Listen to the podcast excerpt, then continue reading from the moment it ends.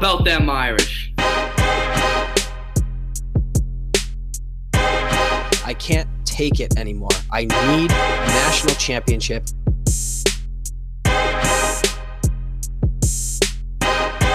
This is the Four Horsemen Podcast.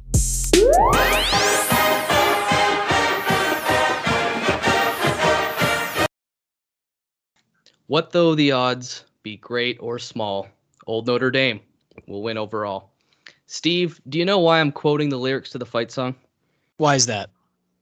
Because we are staring down the barrel of a college football playoff berth once again, looking like it's going to be the Georgia Bulldogs, and I'm ready for it. What about you? I am ready too.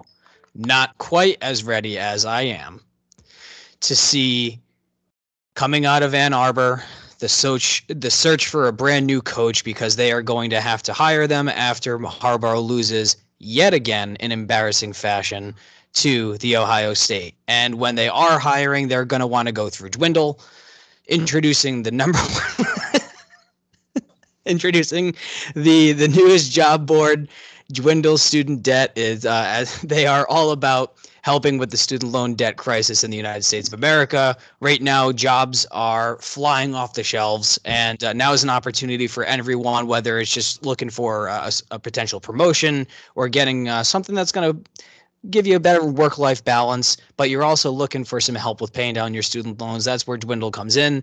Uh, when you sign up for free, they will do a, a free resume critique uh, and and then they can help hook you up with a job that will help you pay down your student loan debt. Or if you are looking to go to school, they will help you uh, with uh, finding a job that can help you get tuition paid as well. So go to Swin- go to Dwindle Student Debt. That's D W I N D L E studentdebt.com. Let them know the Four Horsemen sent you. Dylan. De- dear listeners, even when I know that ad bit is coming, he still gets me every time he finds a way to trick me into thinking we forgot to do the dwindle ad and it comes in with some elite level goat co-hosting. Um, what a week um, can do for a perception of a fan base. I mean i remember seeing polls preferring to play a new year's six game to a playoff game. And as soon as it looked possible that notre dame would be back into the playoff and after a was it 55 nothing shellapping of Georgia Tech, this fan base has changed its mood. We said all year we were a decent, mediocre even offensive line away from being a legitimate contender. I still believe that. I think this defense is peaked. I think the offense is peaking. And I think coaching is at its best. I think Quinn has done whatever he's doing, it's been working because the offensive line, after we rightfully criticized him, has bounced back. But enough of that. We got something way more important to get to first. Our very own co host, P Wagon, went to his first game at Notre Dame Stadium. Um, I'm sure he signed a bunch of non disclosure agreements knowing the kind of trouble he gets in. But whatever you're allowed to say, P, uh, how about you tell us about your week? Oh, boy. Uh, where do I start? Uh, I cried seven times. Uh, Love it. trip. Uh, really Lou Holtz said it best. Anyone who's been to Notre Dame, you don't have to explain it. Uh, anyone who hasn't been there, no explanations going to suffice. Um, it was wild just being on campus, and you're just looking around, and it's just the people. Even though I'm 30, I shouldn't be like simping over 22 year old boys, but like I am. Uh, I'll join I you. Held the door open. I held the door open uh, for Jay Bramblett. Uh, he said thank you.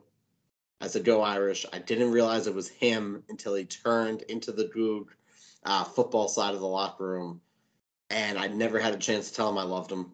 Uh, I told his mom that today as well. Uh, she thought it was very funny.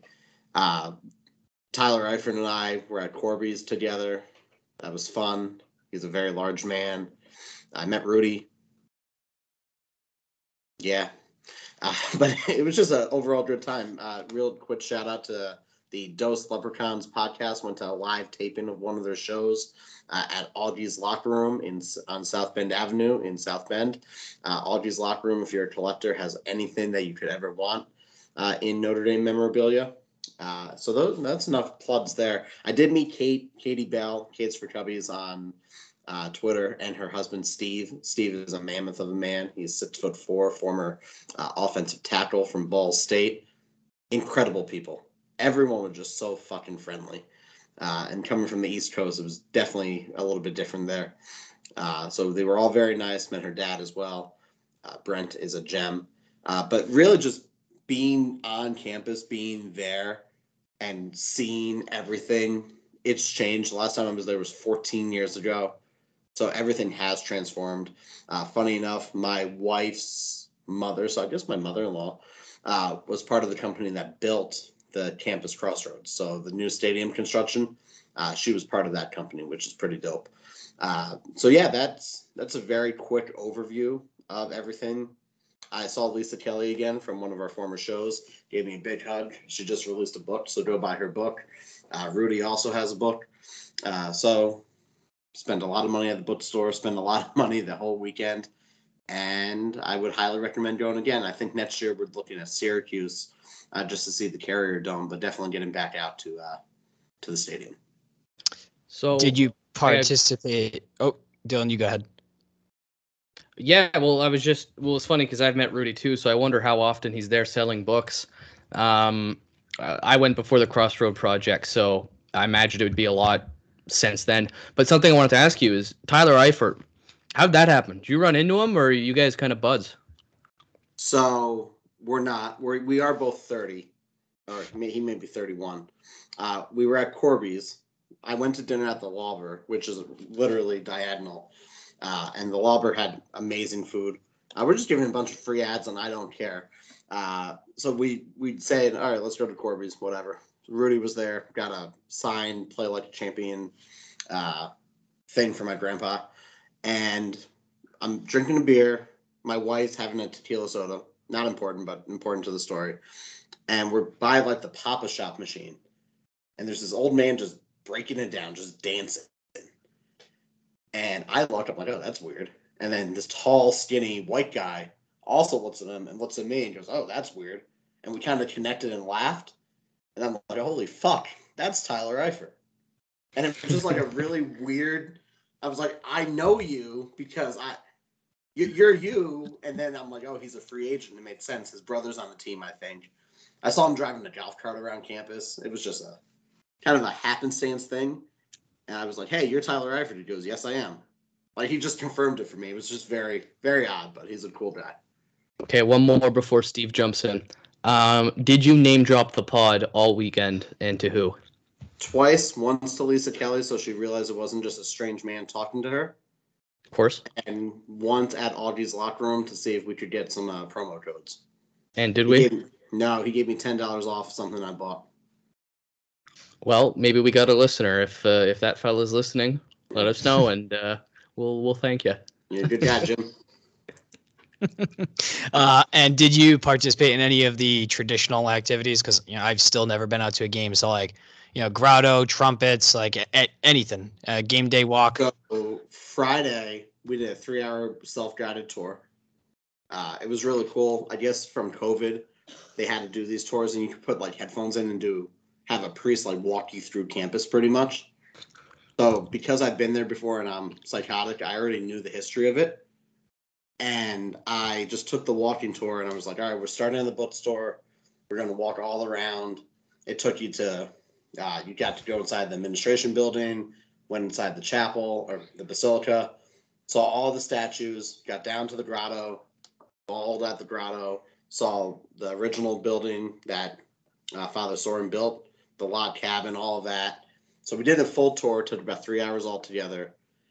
Uh, we did trumpets under the dome, so it was outside. That was really cool. Uh, I didn't do the midnight drum circle because I, I, was hammered, eating insomnia cookies, uh, drinking a pint of milk uh, at midnight. So fair. That's how my event ended. Good lad. Uh, and then we did the player walk. I made Tommy Rees laugh. Uh, so that was fun. Uh, no, did he know? Did, did, did Coach Rees know who you were? Because you've interacted with him a few times. There's a 50 50 chance. It's like very probable that he did, but it took him a few seconds to process that. I go, everyone's walking through, and Brian Kelly's there. I saw Kyren, Jay, Harrison, all of them. All And the then Tommy stars. Yeah, you know, all, all my special teamers. And Tommy's at the back. I go, hey, Tommy, you look great.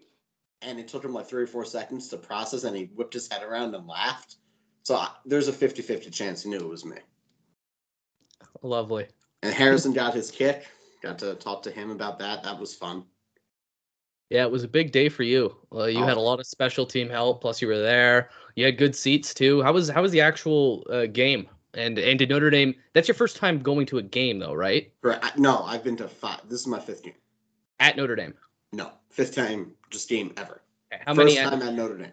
right. So, what was it like being at the stadium for the first time? Because I wonder if it's a lot like my experience. So, where I was in section 109, which was like an upper, it was almost like being a coach looking down on the field, which I preferred. And the whole mantra of, oh, Notre Dame fans are assholes, will tell you to sit down and all that, that wasn't true in my area at all. We almost had like this unspoken bond that if a big play happened, we would all stand up together.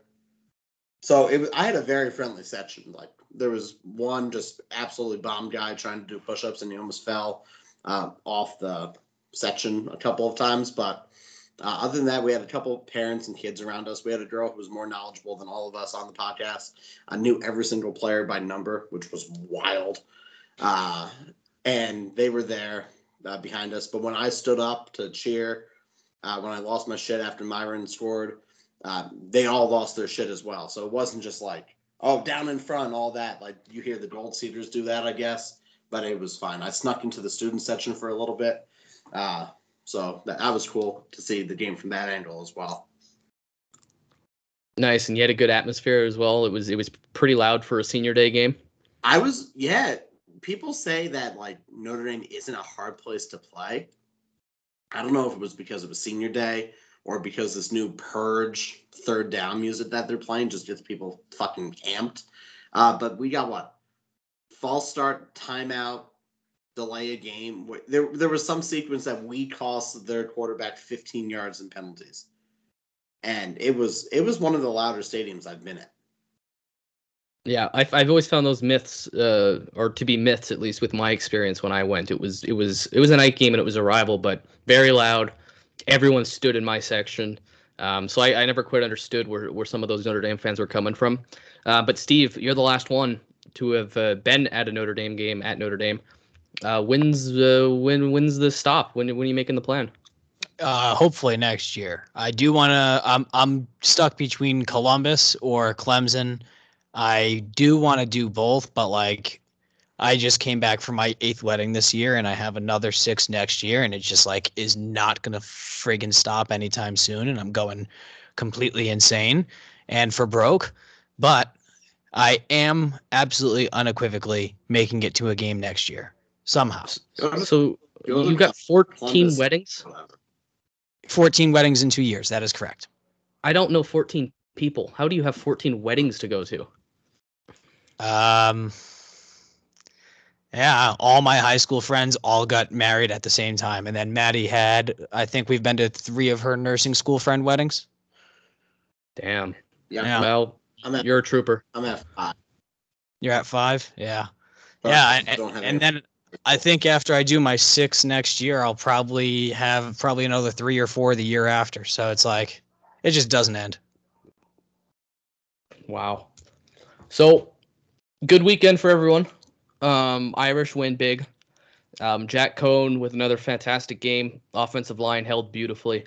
Um, defense was a menace. I mean, Isaiah Foskey.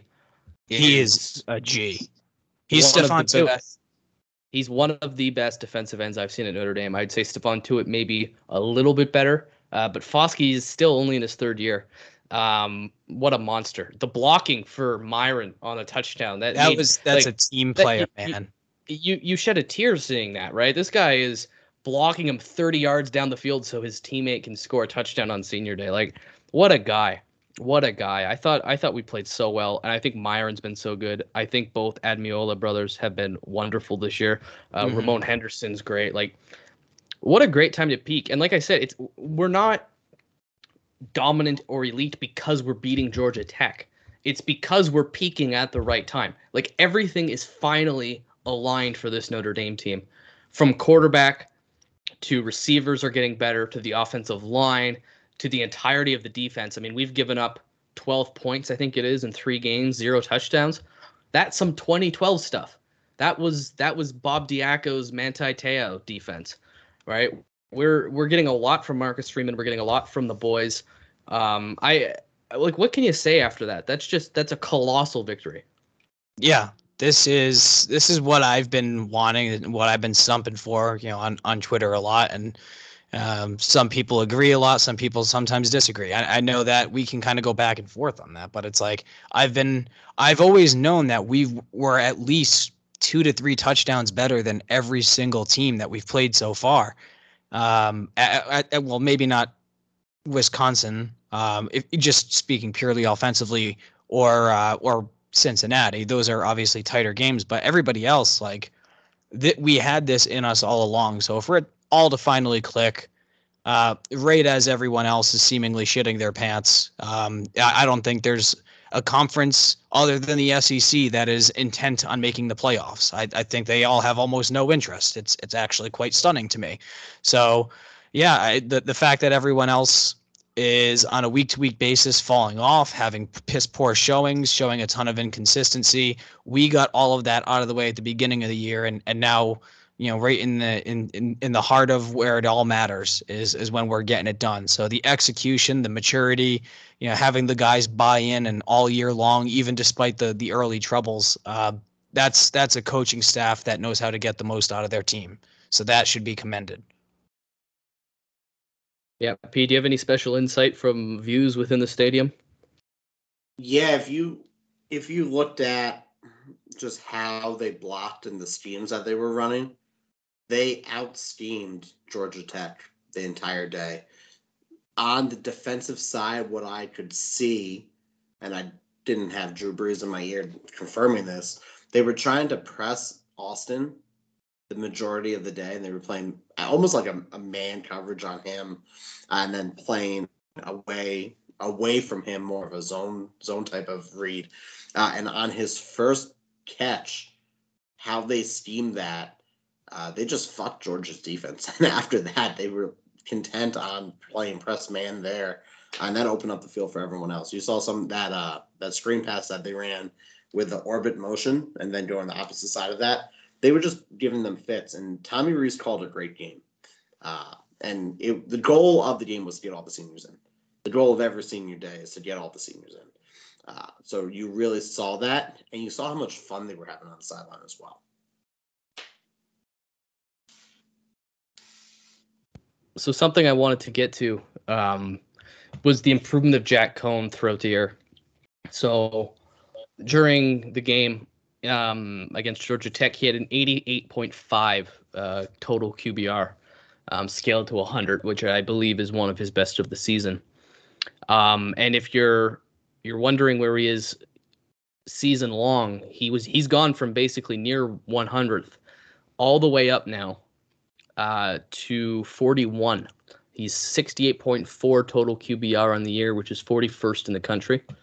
Um, and his passing EPA, so just taking away the sacks and just looking at at, at somebody's passing ability, um, you've also seen kind of big improvements from him, uh, and he's always been better there. He he's actually 28th in the country. So Jack Coan getting time to throw the ball and having breakout receivers in Styles and Colzie um, has really led to a different offense. It, it, it is an offense that I think could give a lot of people trouble. I think Notre Dame, you know, looking at potential matchups, you look at Ohio State, nobody's going to stop Ohio State's defense or offense. Sorry, um, I don't think. I, I think, actually think they're a nightmare matchup for Georgia um, because I think if Georgia can't stop Ohio State, that game's over. So Notre Dame's got a good enough offense to to put points on Ohio State because Ohio State's got a really bad defense. Then you look at Georgia. Georgia's got a great defense, but Notre Dame's offense is good enough to play a competitive game there where our defense could shut down Georgia. You're looking at Alabama, they aren't what they were last year. Um, you, you you look at other teams in this conversation. Cincinnati, we know we can beat. Notre Dame might be the most balanced team right now, um, and and that's pretty scary for for other teams because it means we can we can play different types of games. Where I don't I don't think um oh everyone's gonna play Ohio State with equal success or Georgia with equal success. I think you know you know that saying styles make fights. I think Notre Dame is in a good spot now, both offensively and defensively, where they can play those two games. They can play a, a low scoring game against Georgia and keep it tight, and they can play a high scoring game against Ohio State and keep it tight. I'm excited. I think we are we are peaking at the right time. And you look at the way the chips have fallen in college football. Oregon getting blasted by Utah. Um, Oklahoma losing a couple weeks ago to Baylor. We are now at the point where, as long as Georgia beats Alabama, as the current rankings stand, Notre Dame is the fourth team in. Because Ohio State, Michigan, one of them will take care of each other. They get a spot. Georgia gets a spot. Cincinnati gets a spot. And Notre Dame, as things stand, is the last. My concern is, and I brought this up on last week's podcast, is even though both Big 12 teams with one loss are behind us, I am concerned that a one loss Big 12 winner, even though right now they look like they're behind Notre Dame, will eventually jump over Notre Dame. And if you recall, I believe it was the 2015 season where Oklahoma was behind Notre Dame until the week before the last week. They passed Notre Dame. And of course, we end up losing to Stanford, so it doesn't matter. The point was moot. But there was a big debate Oklahoma or Notre Dame, one lost team, which one gets in. We're kind of headed for that direction now. So the only thing I'm concerned about in terms of getting in is what happens in the Big 12. Um, and uh, Steve, you you follow it closely as well. What what are you seeing, and are you concerned that Notre Dame might miss the playoffs this year? I think uh, first off, Oklahoma State is going to beat Oklahoma. That's without a doubt in my mind. Now the question is, you know, with Oklahoma State presumably going to come in ranked this week nine, eight, Mhm. right? Yep. Um, will will that jump them up? I guess that that that possibility does exist. I just, you know, I don't know. I mean, because because who did Oklahoma State lose to again? Was it Baylor or was it I forget? Oklahoma State, Mm-hmm. they lost. Or did they lose to Iowa State? I feel like it was Iowa State. Hold on, I got it. Right. So it's not like you have a quality loss in there. And then if if your quality It win by three. Iowa State. Yeah. So so if you're if that you don't have a quality loss there. At least Notre Dame's loss is to the number two team in the country. Now in terms of quality wins, what do you what right? It would be Oklahoma. Missouri State. Yeah, Missouri State.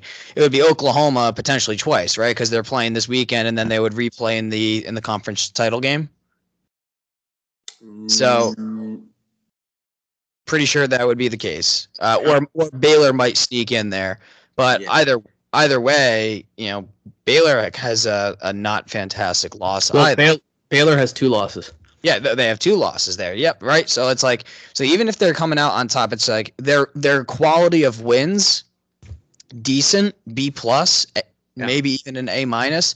Notre Dame quality wins, I, you could even say B plus, A mi- A minus for wins for Notre Dame. But the it would be the losses where it's like, you know, one of these things is not like the other. Cincinnati, which is a Big Twelve team in the future, right? They they are obviously of enough quality to be joining the conference. I mean, there's some mitigating factors with other teams leaving, but it is what it is. You're you're effectively calling, you know, Cincinnati one of the next major programs. They are ranked number two. They did win on the road. Like you you have to value the Cincinnati loss above the Iowa State loss, and then the wins cancel out, in my opinion. So yeah, they have their extra data point, but as we've talked about a billion times, I don't care about your 40 point drubbing against a Division two school of the blind. I don't care. Okay, I, I, I do want to say some stuff to that. One, you're right. Cincinnati would be the best team in the Big 12 two years in a row now. 100% there. Another thing is there's two concerns Notre Dame fans should be thinking of, or t- t- two factors that are not officially what the committee looks at, that the committee may look at, if you know what I mean. So, one is you don't want to see a team that's already been blown out back in the playoffs, right? That is an anxiety a lot of Notre Dame fans have. Is that because we've been blown out twice, the committee's looking for a reason not to put us in? Here's a good answer to that, because if that's true, it's also true for Oklahoma. So nobody's going to a jump larger loss uh, than us. and they've been they've lost more games there too. So Notre Dame's not going to be excluded on that ground. The reason I think we should be cheering for Oklahoma State to beat Oklahoma is there may or may not be money involvement or money considerations when selecting these four teams. And if it's down to Notre Dame and Oklahoma, although Notre Dame is the biggest draw in the sport, Oklahoma is a big enough draw to not worry about the money. You know what I mean? If if the committee was, you know, I'm not saying they are, but if they are thinking about money, and Yeah, feel it's, like it's per- all things somewhat equal. uh, yeah, it's almost equal. And if they feel like Oklahoma's better, they'll they can swallow that pill easier because they're like Oklahoma will still bring people to the games and to the TVs. Oklahoma State, on the other hand, absolutely not. So if we ever want a bias to go in our favor, so let's say it's true that money considerations play a factor, we want Oklahoma State to be our competition. You, you don't want Oklahoma because then it's a little too equal. Oklahoma State benefits Notre Dame in that sense. And then, uh, like I said, on the back end of that, um, the blowout losses isn't a concern because Oklahoma's got that too. So there's that to consider. And I think the the Cowboys are the team to cheer for there. But you got to get you got to get them all to lose. And I, I I don't think it's official that Bedlam would be repeated for the title game. I believe if Oklahoma loses, Baylor is in. That's correct. That's another reason to cheer for Oklahoma State because if Oklahoma wins, I think it's a repeat of that game because Oklahoma State, I think, beat Baylor. So, what you want is Oklahoma State to beat Oklahoma. That knocks Oklahoma out of it. That brings Baylor into the title game. And then you want Baylor to beat Oklahoma State. And then you have three two loss champs. But Remember, six, Ba- Baylor also has to win. Baylor has to win. And they're playing who? Uh, one moment. Uh, TCU, I'm guessing. Heck. Texas Tech. Okay. Oh, That's they'll beat. Texas Tech They should absolutely beat So- Texas. unless there's like an 82 yard field goal to close the game. It's a shout out to the kicker, but anyway, continue. Just like the one thing that's bothering me right now, and we don't have to talk about. We, we'll get back to the game in a moment because there are some stuff I want to talk about there. But they're everyone right now is ranking Michigan ahead of Notre Dame, and also Ohio State. Not In the AP. theory- not the AP, but like just from the CFP talk. With Ohio State's loss to Oregon and Oregon getting, I'm not going to use the word I want to use, but pummeled by Utah. The the thing that I can't wrap my head around is that Ohio State's loss now is worse than Notre Dame's loss, and they're both ten and one. So in theory, why are people gassing up Ohio State for beating the same type of teams Notre Dame is because they have a more high-powered offense? Notre Dame hasn't let up an offensive touchdown in the month of November. There's Yeah, been 33 drives since they've let up a touchdown. it's the eye test and it's unfair it's the it's the reason alabama's number two give me a coherent reason why alabama should be ranked ahead of cincinnati or ohio state There or isn't one. notre dame there isn't one it's because they're alabama and They've beat the eye test Two ranked teams this year. I'm sorry, three. They beat Miami. Ooh, was ranked 14 at the time. I'm pretty sure they're going to be six and six. They beat number 11 Florida by two at the time. I, uh, we know what's going on in Florida. They Dan did. Mullen. They did blow out Ole Miss, and Ole Miss is is pretty damn good. They're a top 15 team, and then they beat absolutely in shambles LSU by six points. Yeah. And then And they yeah, str- I and get they just took to care of Arkansas. Arkansas by a touchdown of seven points, but it's like it they've just you know th- they're still Alabama. Don't get me wrong, but it's not like they're playing their best football we've ever seen them play. They're they're there's you know and Since, there's this- cincinnati right now has the best win in college football it's notre dame yeah, on the road. They are the number two team, number two team at the least. They are undefeated. They have the best win. I don't care what you say. Wins matter. The games matter. Cincinnati could play. I'm confident playing Alabama's schedule, and they'd be exactly where they are right now. maybe with one loss to, to like an A&M. That's how good Cincinnati is. And because they're not getting respect, Notre Dame's not getting respect, and Notre Dame's early season narrative of this team is just, you know, they beat Florida State in overtime. That is hung over our heads too long, where it hasn't with Ohio State. And that's why we're ranked where we are, and Ohio State is ranked where they are. But it's not going to matter, thankfully, because in two weeks we'll we'll have this all sorted. But it's all bullshit as well because all these people online, I probably should just delete Twitter. Uh, well, Alabama's uh, ranked against perfection. They're, they're, they're judged against perfection, and everyone else is judged off of Alabama. They have a shit quarterback. They have a team that fucking sucks. Like, I don't really give a fuck if they're third in the country or whatever they are right now. They're going to get mollywopped by Georgia. Well, I, I want to add something there. To and I'll, I'll go right back to you, P. Are we even sure they're going to beat Auburn? They're playing. They're playing in Auburn. This is not a Tuscaloosa game. And Auburn, and, and for whatever reason, Alabama is a 19 and a half point favorite. Alabama is a bigger favorite against Auburn than Notre Dame is Stanford. That's ridiculous. Like what is what is Vegas smoking? Like Auburn is the best like four loss team in the country because they keep playing really really good teams. They might beat Alabama outright. And we're talking about a bigger spread than Notre Dame Stanford. Or what is happening? Are like are, uh, we haven't picked game. I don't think we plan on picking games, but like, how do you guys feel about that one? Because I, what I'm concerned about is, what if Alabama loses to Auburn and then beats Georgia? Because then you got a that's 11, chaos. That's chaos. Because then you got 11 and two SEC champ who by right shouldn't be in the playoff, but they just beat Georgia, and you're gonna put Georgia in, but not Bama. That's what I'm scared about. I almost prefer Bama to beat Auburn because it guarantees a loss puts them out. But anyway, sorry, sorry for ranting. Um, well, give me sixty-two percent of the public. Yeah, sixty-two percent of the public money is on Bama right now. That's all I can go on because I'm not going to pay for gambling apps. Uh, 19 and a half is outrageous. Auburn is a good team, but they've lost their last four by four, by nine, by 17 to TAMU and they beat Ole Miss by 11, and they barely beat Arkansas. So Arkansas is a good team. Uh, so they, they're a good five loss team. Playing in Jordan Hare is going to be weird. I don't think Alabama loses. It would behoove us for them not to lose. But then I don't think they have a good quarterback. That that really the crux of my argument is they don't have a quarterback like Tua or like Mac Jones or they don't have a Devonta Smith on their team. Like that that's really where my argument comes from. You mean to tell me Steve Sarkisian wasn't the key all along? Never has been. we know that he's not. Never mind.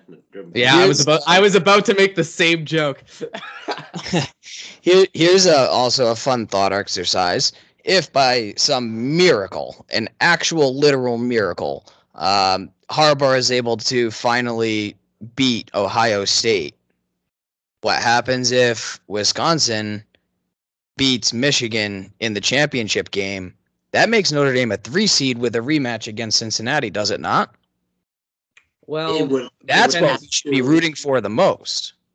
I feel like if there's a one loss Big 12 champ, they will jump us because they don't want the rematch with Cincy. That's what I feel. But let's say things go our way there too. Let's say OK State beats Oklahoma, Baylor beats Oklahoma State, Michigan beats Ohio State, Michigan loses to Wisconsin. All of which is plausible, by the way. I wouldn't it's say likely. All of it's very possible, especially this year. Then, well, then who's your four? Like, never mind where we're seated. Who's the fourth that, team? Well, number four might potentially be Alabama for a, th- a round three. But do you, exactly, do you want to put Alabama and Georgia after just seeing an SEC title game between them as the semifinal, I feel like they would drop Bama ahead of Notre Dame. I feel like we would get the brunt end of that because the committee has often handpicked matchups wonkily. Like they'll like their their rankings from the previous week will change drastically on the final day to avoid that or to, to have a preferred outcome. And I'm really worried if that were to happen. Notre Dame would not even be the three seed. I think we'd be stuck as the four seed, and you'd see a ten and two or eleven and two Alabama ahead of us. That is a good point. I mean, at um, at a certain point, I guess I'm naive enough to to hope that they would want to hold on to their credibility. But I mean, they've done nothing up to this point to establish their credibility. So it's a double edged sword there. I, I got something for you because you brought up the big game nobody cares about. Um, it's not that nobody cares about it. It's just it's a very regional game, right? Like it's never had an implication outside of the Midwest. A rivalry has to occur with both teams winning. Michigan hasn't won since 2011. It's over 10 years. The And- freshmen on the team were eight years old the last time Michigan won. Like, it's not. A, I'm. I'll. I'll throw this bulletin board material out there. It's not a rivalry game anymore. Uh, both Yeah. teams have to win for it to be a rivalry game. Now Michigan still leads the series series the, the sorry the the the series between them, but that's because they built up like a 60 game lead in the mid 2000 sorry 20th century. So you're getting like 1940 and Michigan's been blowing that lead slowly ever since, um, and that is dwindling down. I think they're in, within single digits. But here's what I want to say. I hate Michigan, as you guys know. I would probably never cheer for Michigan in any other circumstance unless it helped Notre Dame. Like if we absolutely needed them to win. With that said, and I I have this tweet saved and I'm to tweet it tomorrow or or Wednesday for the, for the larger audience, but I tell you running into Michigan in the playoff would be a lot nicer than running into Ohio State. And I know the focus will always be we don't want Michigan to win and by definition, having them in the playoff is more of a threat to that than them not being in the playoff. That said, Michigan isn't winning the national championship this year. They're just they're not. They'll either lose their semifinal or they'll lose the final. And if you're confident in that, would you run the risk if you had the choice, if you if you were playing God, to have Michigan beat Ohio State? So maybe theoretically Notre Dame runs into Michigan instead of Ohio State. What, what do you think of that? I wanted Michigan when it was presumable when we were looked like we were going to be on the outside looking in. If it were going to be a uh, a New Year's Six bowl, I I was down for that. Um, so the fact that it, you know we're now upping the ante, it's a very winnable game in my opinion for us to play a massive, massive bitter rival in the playoff in a game in a game where we legitimately we, we could be favored in that game or you know maybe just because Vegas is going to disrespect us and everyone's going to disrespect us maybe we're like 6 point underdogs 9 point underdogs whatever that may be but like that's a game that that it becomes very winnable for ND if we play at a level like we have been this past month which is just lights out. So I I welcome it with open arms. I think that's extremely exciting. So and I don't make I, obviously I despise Michigan. I have a special hate in my heart for Ohio State. Yeah, they're they're awful. so so like I it's I I hate this entire weekend you know with these two teams playing because they're just abysmal. So um Now, if it if it works out that way I'm cool with it. does that mean you're cheering for Michigan this week? Yeah. Yeah, I mean uh, a- and again just because like especially it, it practically guarantees Notre Dame a spot, right? Well, we still have that Big 12 to deal with. To, like the winner of Michigan Ohio State to me doesn't matter. It's more I think Ohio State's a bigger threat. Like I'll probably still cheer for Ohio State cuz I just can't with Michigan. But like I'm at least intrigued to say, you know what? Ohio State right now looks like the best team in football lately, just lately. Yeah. I just get rid of them. Like if Michigan get the job done and we don't have to worry about Ohio State anymore, that's one less playoff team we have to go through that I am actually worried about. I'm not worried about playing Michigan. Yeah. I think it's a tight game. It's not I'm not we're not huge underdogs in that one. P what P, I know you hate them as much as I do. What what's your what's your thought on that? Well, Dylan, let me tell you something. Ohio State is a garbage can of a program. Notre Dame Agreed. beats Notre Dame beats Ryan Day and Ohio State eight times out of ten. I'm only giving them two, so I don't have Big Ten people Wow, yelling at that's spicy. Notre the Notre Dame football team that is playing football right now, not that fucking September bullshit. The November Notre Dame fighting Irish beats the breaks off the entire Big Ten. Kyle Hamilton, no Kyle Hamilton. They have the bell cows to do what they have to do. I think they beat Ryan Day. They beat Jim Harbaugh. I don't care who comes from the Big Ten. It's a illegitimate conference. There, I, give me either. Give me either. Give me both. Give me Georgia. I be- firmly believe that with everyone clicking the way they are, with Marcus Freeman getting his guys up the way they are, it every game's a winnable game from here on out. The defense is playing this bend but don't break 2012 style of defense. It's playing just like when we had Manti Te'o there. It's playing those two quarterback systems just like we did with Everett and Tommy everything that's happening this year, aside from that one loss to a team that I still haven't watched a loss on, is leading up to what 2012 was. Major losses happening everywhere else. Notre Dame just kept building up and winning and winning and winning. So you're taking you're cheering for Ohio State, I'm guessing, because you think we beat them anyway. Oh, I, I don't care who wins that game. I hope they tie. Yeah, Uh, yeah. I hope it's a two point conversion that never ends. I uh I won't watch that game. uh, well, interestingly enough, when it comes to this as well, you got to think of kind of the future implications. Do you want CJ Stroud and this offense and, and this team in general to be able to play in, in big games and gain experience and composure when we are heading into you know the, the nest next year like as we head into the into the horseshoe so yeah, I mean, I, I think just from that perspective, I would rather knock Ohio State out, right?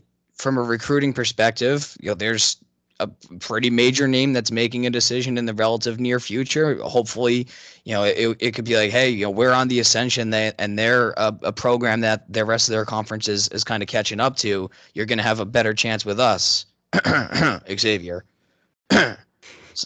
so, yeah, I, I, I, I, I feel like when it comes to recruiting at this point, and when it comes to trying to establish dominance and jockey for position, it almost feels like Ohio State is more of a rival than Michigan these days. Yeah. Right. Yeah. So it's like at this point, I would rather start to to bury and, and dig into Ohio State because I just see Michigan as a total poverty school and program going forward. I, I know they're going to blow it eventually, basically, is what I'm saying. And I know we can beat them this year. I think um, those are great points. I know P Wagon doesn't believe in recruiting, so you probably didn't convince him. But you bring up some interesting stuff, and here's here here's just another reason maybe to cheer for Ohio, for Mich- for Michigan this week, or to you know plug your nose and hope Ohio State loses. To frame it another Yeah, way, that, that's the more accurate. Yep.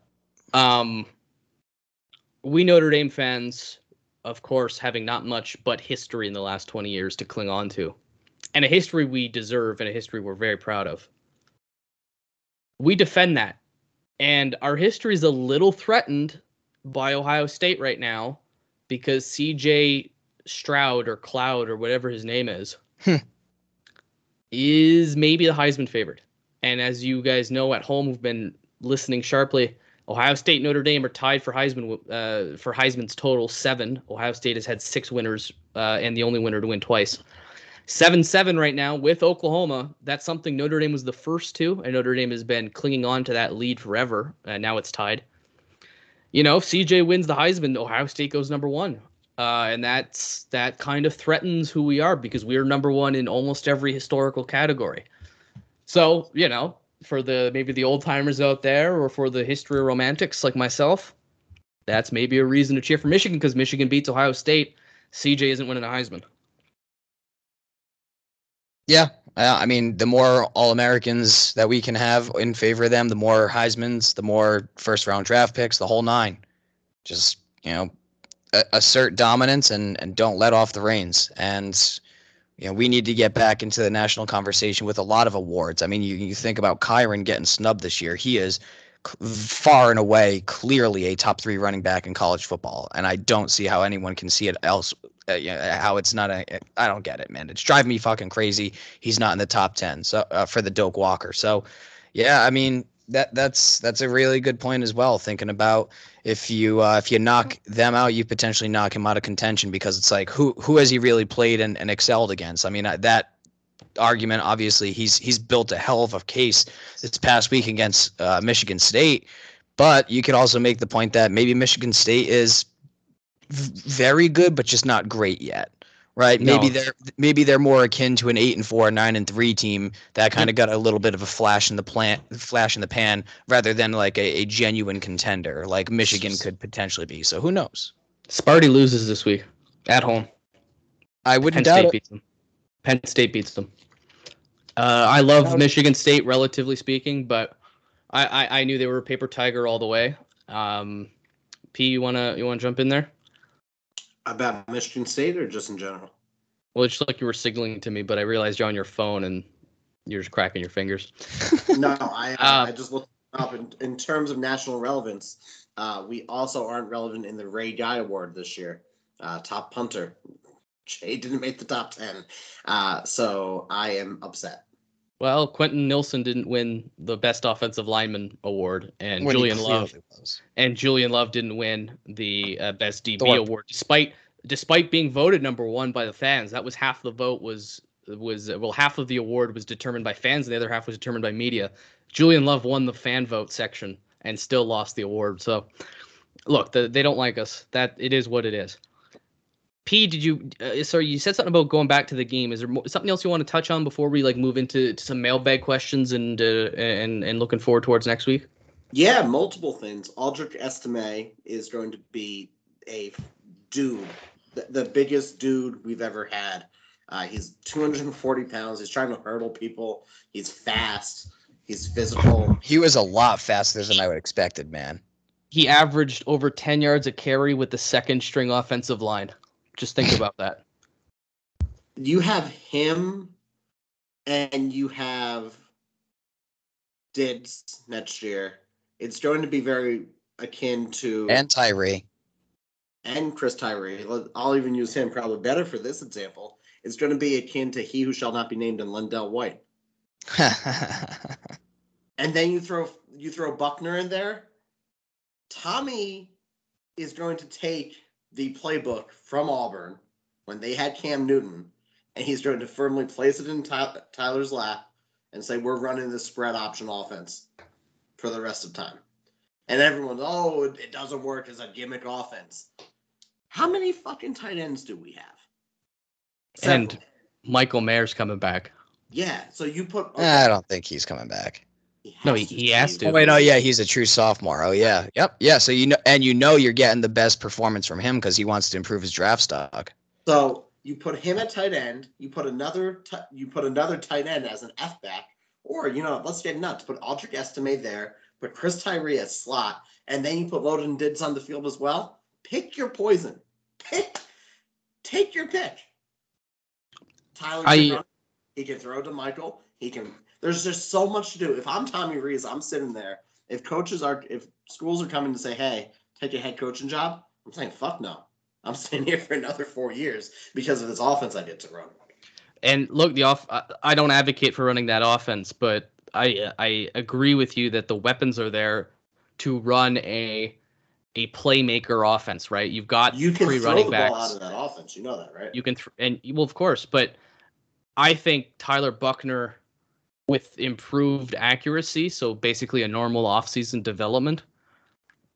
Well big asterisk there because notre dame quarterbacks don't seem to develop but um, assuming assuming buchner progresses with an offensive line that has this has been a season for the offensive line. As awful as it was those boys have learned and i guarantee you that development of surviving this season and growing this season is going to hit exponentially. Oh, they're going to be so good. We're going to come back with maybe the best offensive line in the country because you're going to have Fisher, Spindler, Alt, possibly Lugg, Correll, maybe Kristovic comes back. Um, and then you got all of that talent from the previous classes in there. That offense, which we see still a little bit as the maybe the B side to the defense, honey, that's going to be the best offense of the It's going to be like Tim Tebow at Florida, dude. After And it- seeing that 60 yard run with Buchner, man, like that kid can absolutely scoot.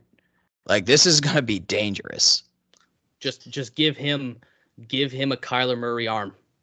Like, you know, with passing. Just have him have him be that kind of guy and the runner.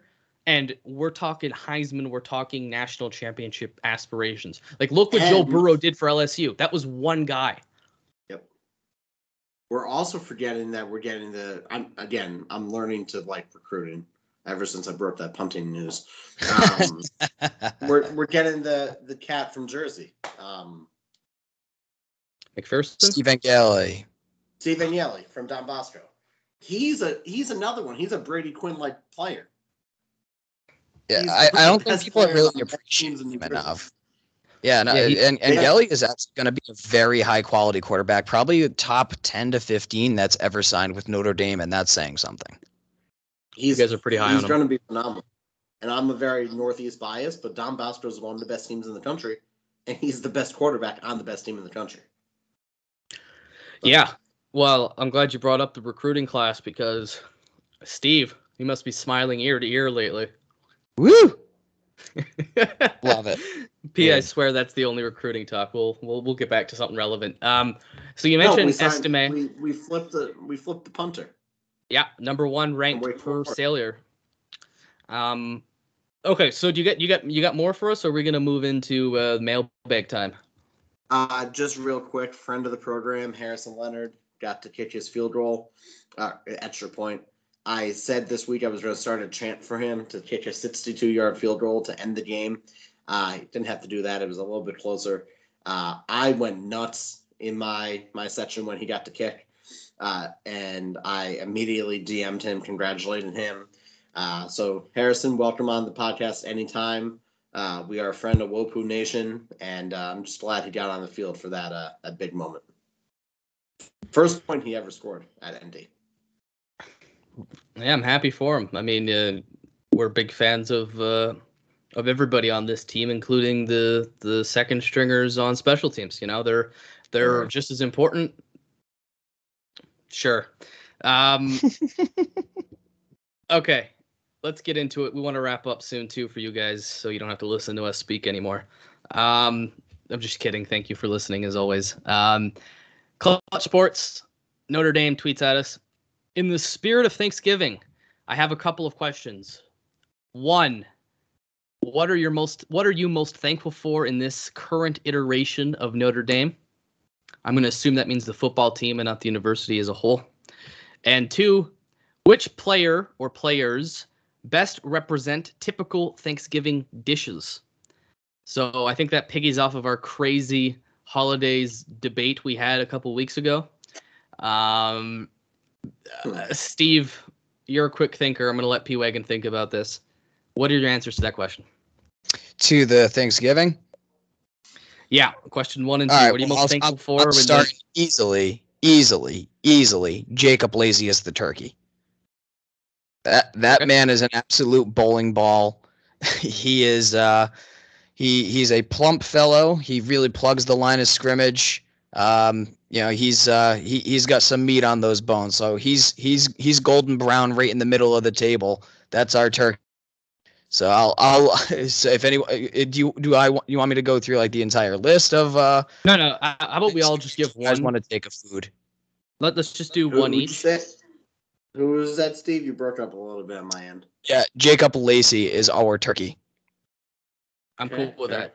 Um, but do you want to answer the first question as well, which is what are you most thankful for in this current iteration of the team? What I'm most thankful for, man, is consistency. Look at USC, look at LSU, look at Texas, look at the University of Florida, look at Auburn, who's won a national championship, look at Florida State, who's won a national championship, look at Virginia Tech, which used to be a perennial contender in the ACC, look at Clemson, look at like all of these teams, look at Stanford, who ha- who went in the Andrew Luck years was like perennial contenders, uh, you know, out out in the West. So it's just like I'm just so grateful and thankful that we have now had five consecutive seasons of 10 win football.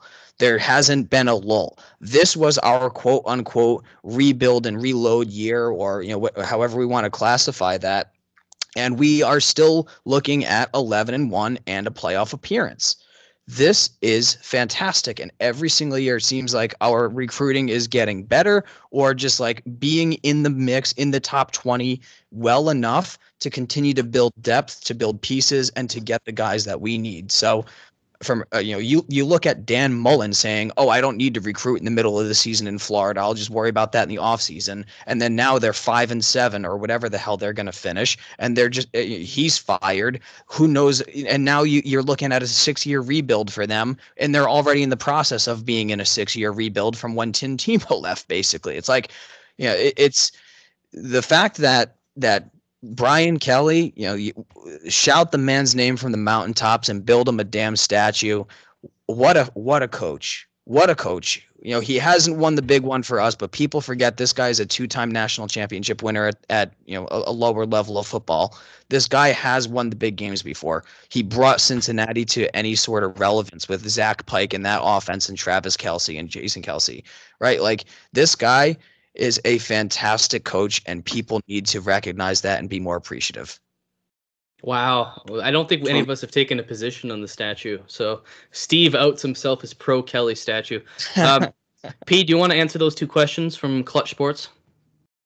Yeah, uh, really just the ability to get players who are Notre Dame men and who aren't scumbags like in years past. Uh, that's a real big thing. That I know that's kind of a weird answer, but we haven't had too many police reports of Carlo Calabrese saying my people will get you and other players running from the cops or, you know, killing their girlfriend's dogs like they had in years past. So or being a star wide receiver that gets a DUI every 14 minutes. to be fair, to be fair, Michael Floyd may have been the most talented receiver to ever play at Notre Dame, but yeah, point stands or just having an asshole quarterback who's no longer welcome at Applebee's in South Bend, Indiana. Uh, I won't mention which quarterback it is, but you can guess seven. Um, so just really that Notre Dame men are at the school, and it, it sound I sound like I'm stumping for something right now, but really it's just having good players and we don't have to embroil any controversy. Uh, I'm most thankful for our special teams development. Brian Polian is a godsend. Uh, and which players best represent typical Thanksgiving dishes? Don't don't take potatoes. I got an answer for potatoes. Wasn't going to do that anyway. Um, I think just underrated. This is going to sound really weird, but like the canned cranberry sauce that comes out that stays in the shape, not very mobile, but it's a very underrated food group and is a staple of all the other leftovers coming together. Jack Coan's the cranberry sauce. Okay. I like that. I like that. Um, so my answer is one, in terms of this team this year, I'll just say an offensive line that isn't utter dog shit, which it was for the first you know six games of the year. Um, so big big thanks there. Um, generally speaking, yeah, I, I think it is getting Notre Dame back to relevancy, um, and we've always been relevant in terms of like viewers and and people tuning in and people buying tickets. But national championship relevancy. We've been a playoff team two of the last three years, and possibly three in the next four. Um, and then when the t- with the playoff potentially expanding to 12 next year. I don't know if you saw that report. It's either going to be in 2025 or next year if they can come to an expedited agreement. Oh my. We'll maybe never miss the playoffs again. So big thanks to the program and Kelly and, and Swarbrick and the investment that the university has put into it finally um, to get Notre Dame into that top five conversation.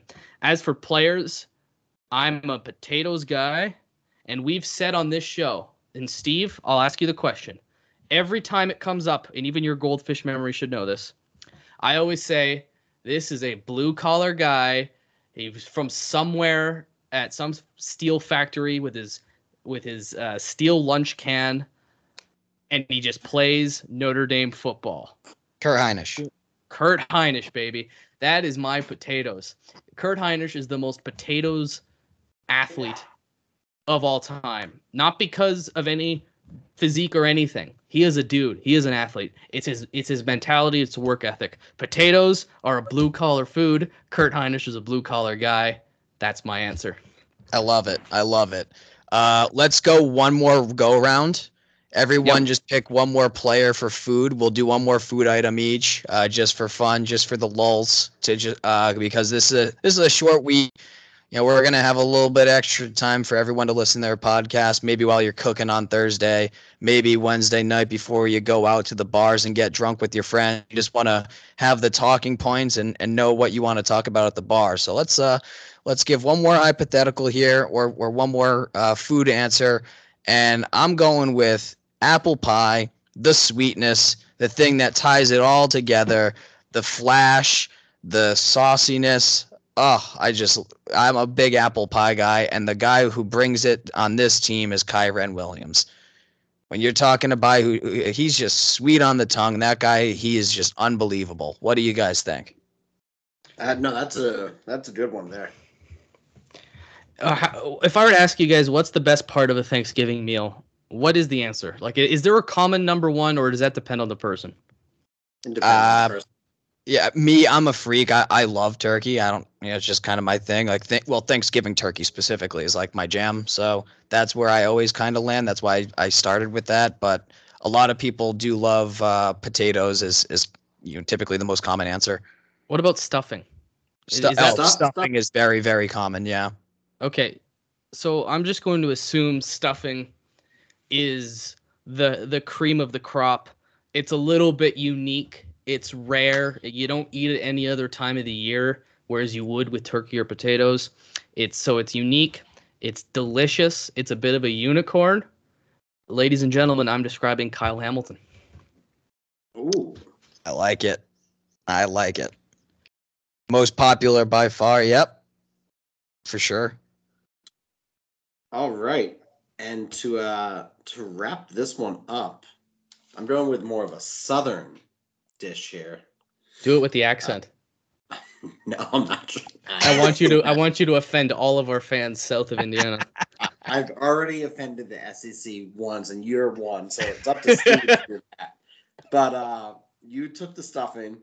Uh, really, in the South, they, they go with cornbread, and it's just a staple of the South. You can't go wrong with it. If you're having leftovers a little bit later on in the day, or even the following day, and you need something for the gravy in an emergency situation, if you're backed up on the plate and you need some more room, it's Jay Bramblett. He's a cornbread. Oh, I love it. Should have known Oh. that was going to tie in. I I had no idea when this that was coming, but I should have known. This is a pro a Jay Bramblett podcast, pro special teams podcast. Um, and before we go on any further, I'd be remiss to talk about the news I've heard today. Uh, there are rumors that he will be exploring the grad transfer year closer to home. Uh, those are what sources named Pete Sampson are saying. Uh, I don't have any confirmation bias on that, but uh, if Jay does leave, he gave us a great four years. I love you, and I'll follow you into the dark. Just just don't go to Alabama Crimson Tide. Um, all right, one of our close friends and loyal fans of the show, Benny, um, great Notre Dame guy, asks who would be an ideal opponent in the playoffs. Steve? Yeah, I'll I'll go with Steve first because he thinks quick, and uh, P wagon is thoughtful and just when he when he gets a time to think about it and make it funny. So Easy answer, Cincinnati. That's why I want my chaos scenario, dude. That's I want my chaos scenario, I, and I want us to uh, to be the number three seed. I want another shot at Cincinnati. I, I we it, it is absolutely beatable. We can beat them. I think we're going to travel well to a bowl game. I think we could probably get a nice 60-40 split, um, and and have a little bit of an advantage there with crowd noise and.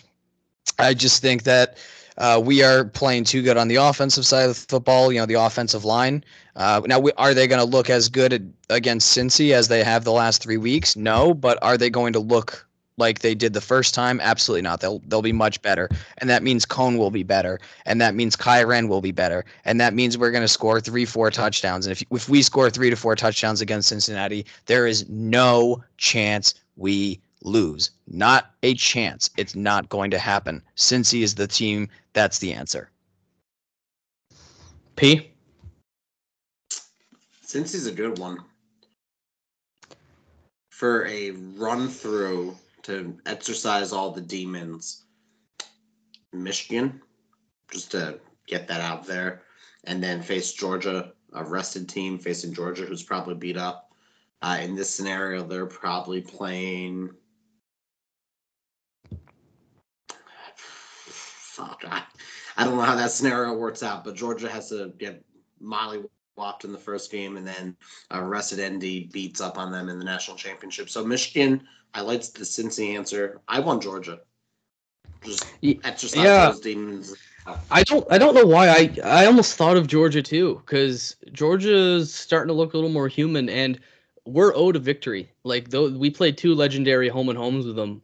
We were should have split. Like over the course of the two games it was a 50-50 game both times. We were unlucky to have lost both. We uh, we, we owe Georgia a loss. Um I wish this question was asked weeks ago when there was more viable options because as it stands you're limited to Georgia, Alabama, Cincinnati, Ohio State, Michigan, Oklahoma, Oklahoma State. So, of that group, if it's not Cincy, it would be like Oklahoma State. I would take us against the Cowboys. Um, I don't think that's realistic. I think Cincinnati's the most realistic team that I think we match well with and would beat. So I'm going to probably echo what Steve says, but I'll give an extra answer there. I'll also say let's just say we don't make the playoff and what's the ideal bowl team we run into i kind of want to say penn state a little bit of a rivalry historic quasi blue blood program. Um, a team we'd be favored to beat.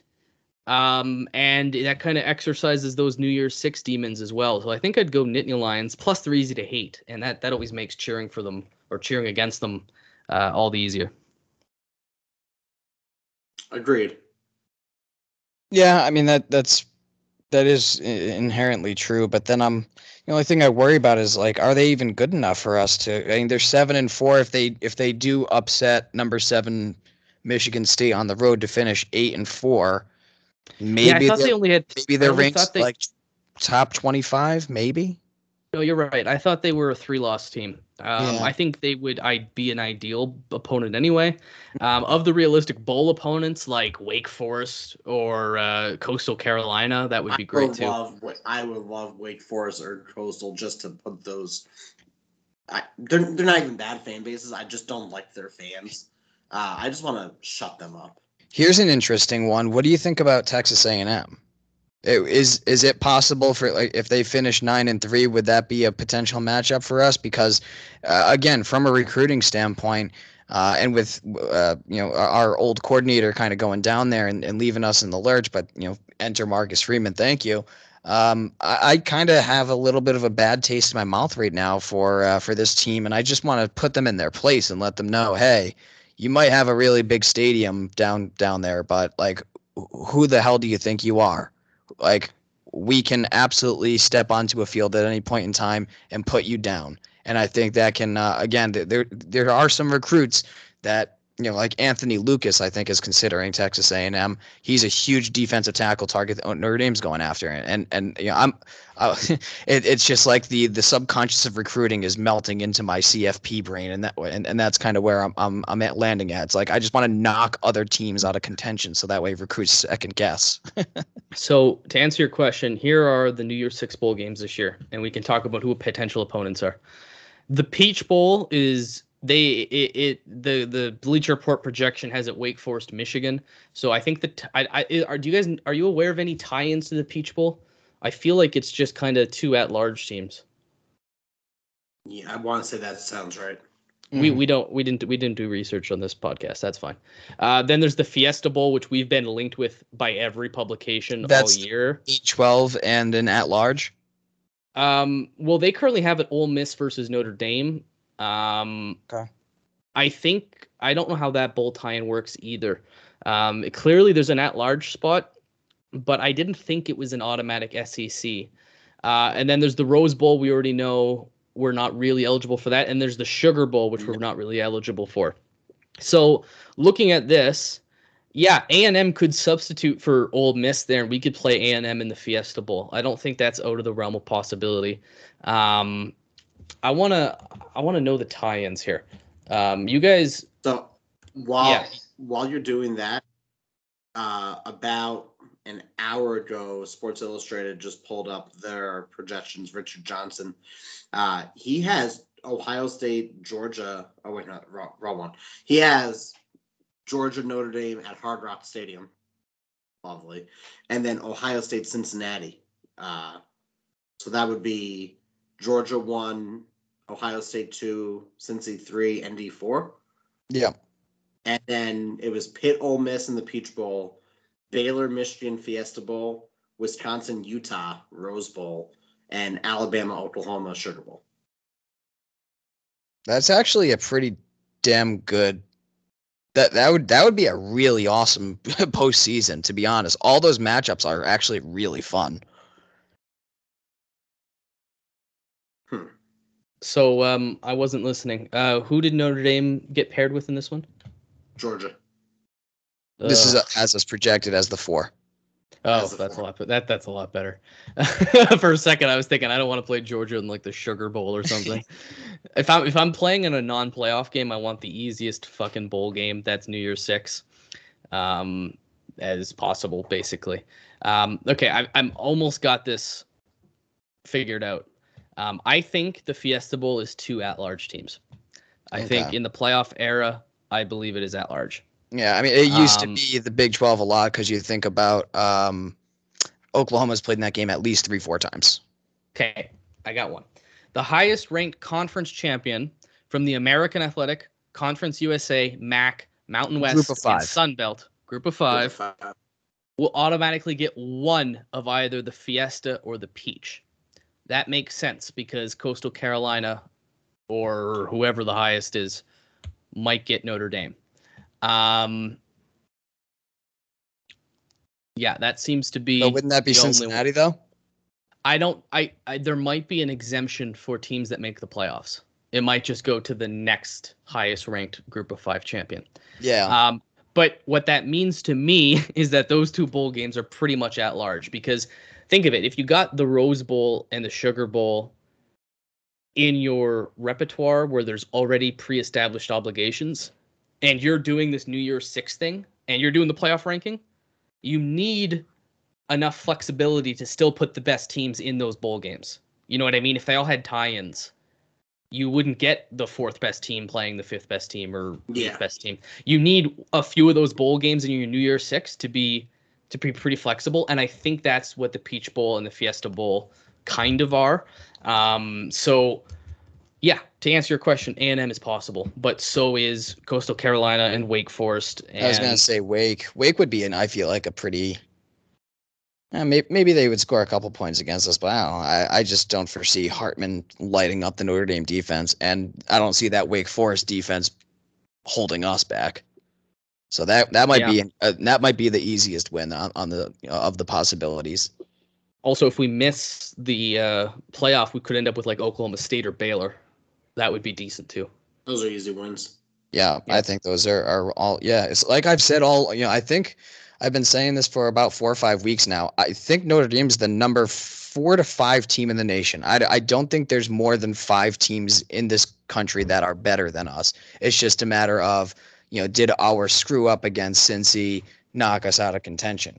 So, yeah, I mean, I, I, we're we're looking damn good, and I don't want to get too out ahead of, of things, but uh, boy, has the has the tune changed over the course of three weeks here, and I think that's kind of the moral of the story.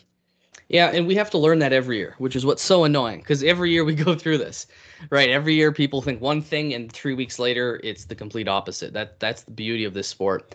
And uh, even even as the the guru committee guy, I said it looked not good for Notre Dame once Cincinnati was ranked so far behind. But we did get lucky enough with the outline I had highlighted, right? A two-loss Oregon and a two-loss Big 12 champ. We're pretty much there, right? We're we're in that situation right now. Um, so do you guys want to move into rivalry week and wrap this thing up, or, or are we still talking about pies? Yeah, let's uh let's hit it. All right, we're 18 and a half point favorite to Stanford. Stanford sucks, although Stanford has upset USC, so keep that in mind. Um, And can- Oregon, and Oregon. Uh, really? Did they beat Oregon the first time? Yes, they did. Oh, beautiful Stanford. God, I love Stanford. Um, I actually quite like Stanford. They're a lot like Notre Dame. Uh, we always play really good games. And for the longest time, we could not win in Palo Alto. Uh, that was exercised in 2019. Uh, we, we beat them there. Um, or 20, 2018. Yeah, 2018.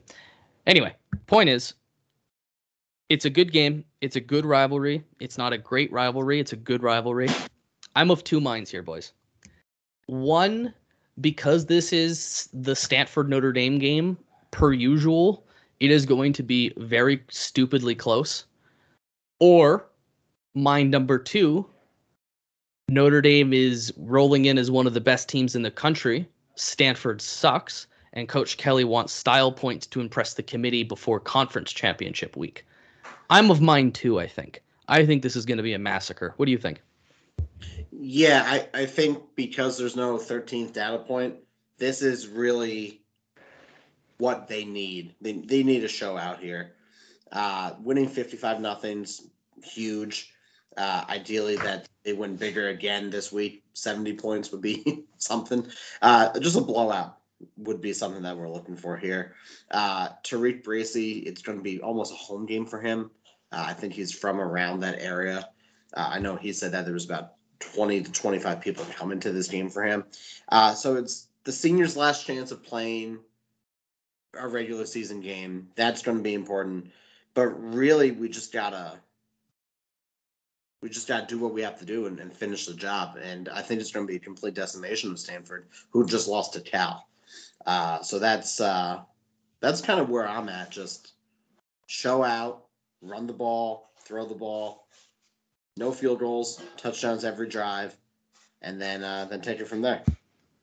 Yeah, they, they look to be. Yeah, I'm sorry. I'll let you finish. Oh yeah, just the they did beat Oregon. They lost six straight. Uh, they also lost by 30 to four and six Cal.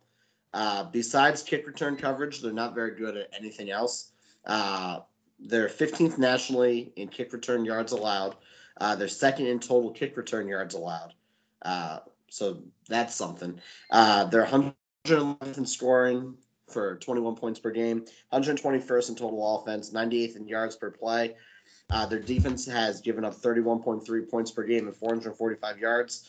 Uh, they can't intercept the ball. They can't sack the quarterback. This really is going to just be a coming out party for every part of Notre Dame's offense, defense, and special teams. I was gonna say they, they they don't run the ball well at all. They are more of a, a pass heavy team, and you know that just means to me they don't have a good offensive line. They're gonna rely on the pass, and then when you rely on the pass, that means you have to deal with Myron and Kurt and uh, and Isaiah Foskey and this defensive line. And all I gotta say is good luck with that, man. So uh, Dylan, I, I do agree with uh, with you. I think this is gonna look uh, a little bit more similar. I, I think Kevin Austin is going to put up a day just like Chase Claypool had a couple of years back. You know, I'm, I'm still. Go ahead, P. Their quarterback just is a, a immobile. I'm just looking up stats right now. He can't run the ball. He's going to be just a tree back there, pun intended. And I mean, yeah, but I'm even, even a good Stanford struggles to get people to watch them. Um, just it's not a football town, not a football school. Um, a bad Stanford is going to be there will probably be no, more Notre Dame fans at this game. Okay. Um, and still, we are prime time because we're Notre Dame, and I love it. I just love that we can turn a three and eight team into prime time rivalry week football. Um, I have not seen Michael Mayer dominate a game yet. We've seen Michael Mayer be amazing all season. We've seen Michael Mayer has been our one of our horsemen all year. But I want to see Michael Mayer 100 plus yards, multiple touchdowns.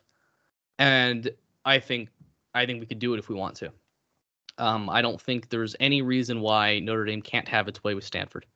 Um, I respect Stanford. Poor David Shaw. I think he's a great coach. I think he just he, he's got stuck in a bad situation, and you wonder how long he's got left. Um, that's it. I mean, is is there anything else you guys want to say? Because it's like, how much more straightforward can this game get? No. That Yeah, the I game. mean, we we are gonna win, and Honestly, that's it. It's just we're we're playing really good football. And we should be proud of that. And we should take a step back and look at these last five years in which we've won 10 games every year, at least. We've been the playoff two of the last three and possibly three of the last four. Uh, this is the best time in Notre Dame football since the early 90s. And think about that sentence. If you would have said that out loud at any point in the last 30 years, you would have been laughed at. Do I Notre have to get feels like 93 trending again? Do I have to start doing that again? You might have to, Steve, because that 93 team lost one game as well. So, And we're the quasi national champions. So I'm starting to get a little bit curious. I'm starting to feel a little tingle down in my pantaloons. let's get score predictions. Steve, we've been off these last two weeks. We have been. Are, are we Uh, feeling the magic tonight? I think so. All right, give me what you got. Notre Dame 45, Stanford 10. Yeah, it's my boy. We're back, baby. We're in business. I got What do you this. got? Notre, Notre Dame 42, Stanford 10. I almost Uh, said 42 to 10, dude. Damn. I, I, I think it could be even bigger. That's me being like, that's a conservative score for me. That is, Stanford has played us way closer than we should have. P, is it going to be 66 nothing? Like, what's what, what's your score over there? Notre Dame 58, Stanford negative three. okay, Okay, so they're going to be but- relegated as a program to Division 2. When Stanford will Another not sport. score a point. They will not score a point. It's going to be 55 nothing, and there's going to be a. Uh, I'm sorry, I said 58. It's going to be 52 nothing, and it's going to be the end of the game. Jay Bramblett's going to to throw one touchdown pass. wow, wishful thinking. Um, But- existence. but when the NDFB analytics boys ask us our picks for the week, we can't give them negative three. So 58 Uh-uh. nothing. 58 nothing. Um, that's beautiful. I mean, that would what a what a shellacking that would be. Um, and I like Stanford. I don't want to I don't want to hurt them, but I don't I'm, I don't care about them right now. I care about us. They'll score Uh, 49 in the first half. Let's hope, man. And just get the starters out. That's seven touchdowns on seven possessions Correct. in the first It- half. It can be done. And I want to see Tommy really push this team and really open up Yeah, that playbook. Guys, we always do this to each other. We always, as soon as Notre Dame looks a little bit good, we all start picking massive blowouts, and then it's a tight game, and then we look like idiots. And then we got to come back the next week and be like, oh, I think this game's going to be closer. And then it's a blowout again, and then the cycle continues. What makes this week different? Notre Steve, Dame 3 nothing. All right. Nothing. Absolutely. There's no. The only difference between Stanford and Georgia Tech is the climate. They're the same school. Oh, wow. Well, I get, what is it? The Legends Trophy we're playing for, I believe it's called. Uh, yes. Fun fact Stanford was Notre Dame's first ever national championship bowl game. Uh, in 24, Notre Dame beat Stanford on its way in the Rose Bowl. I think it was 24, it might have been 25.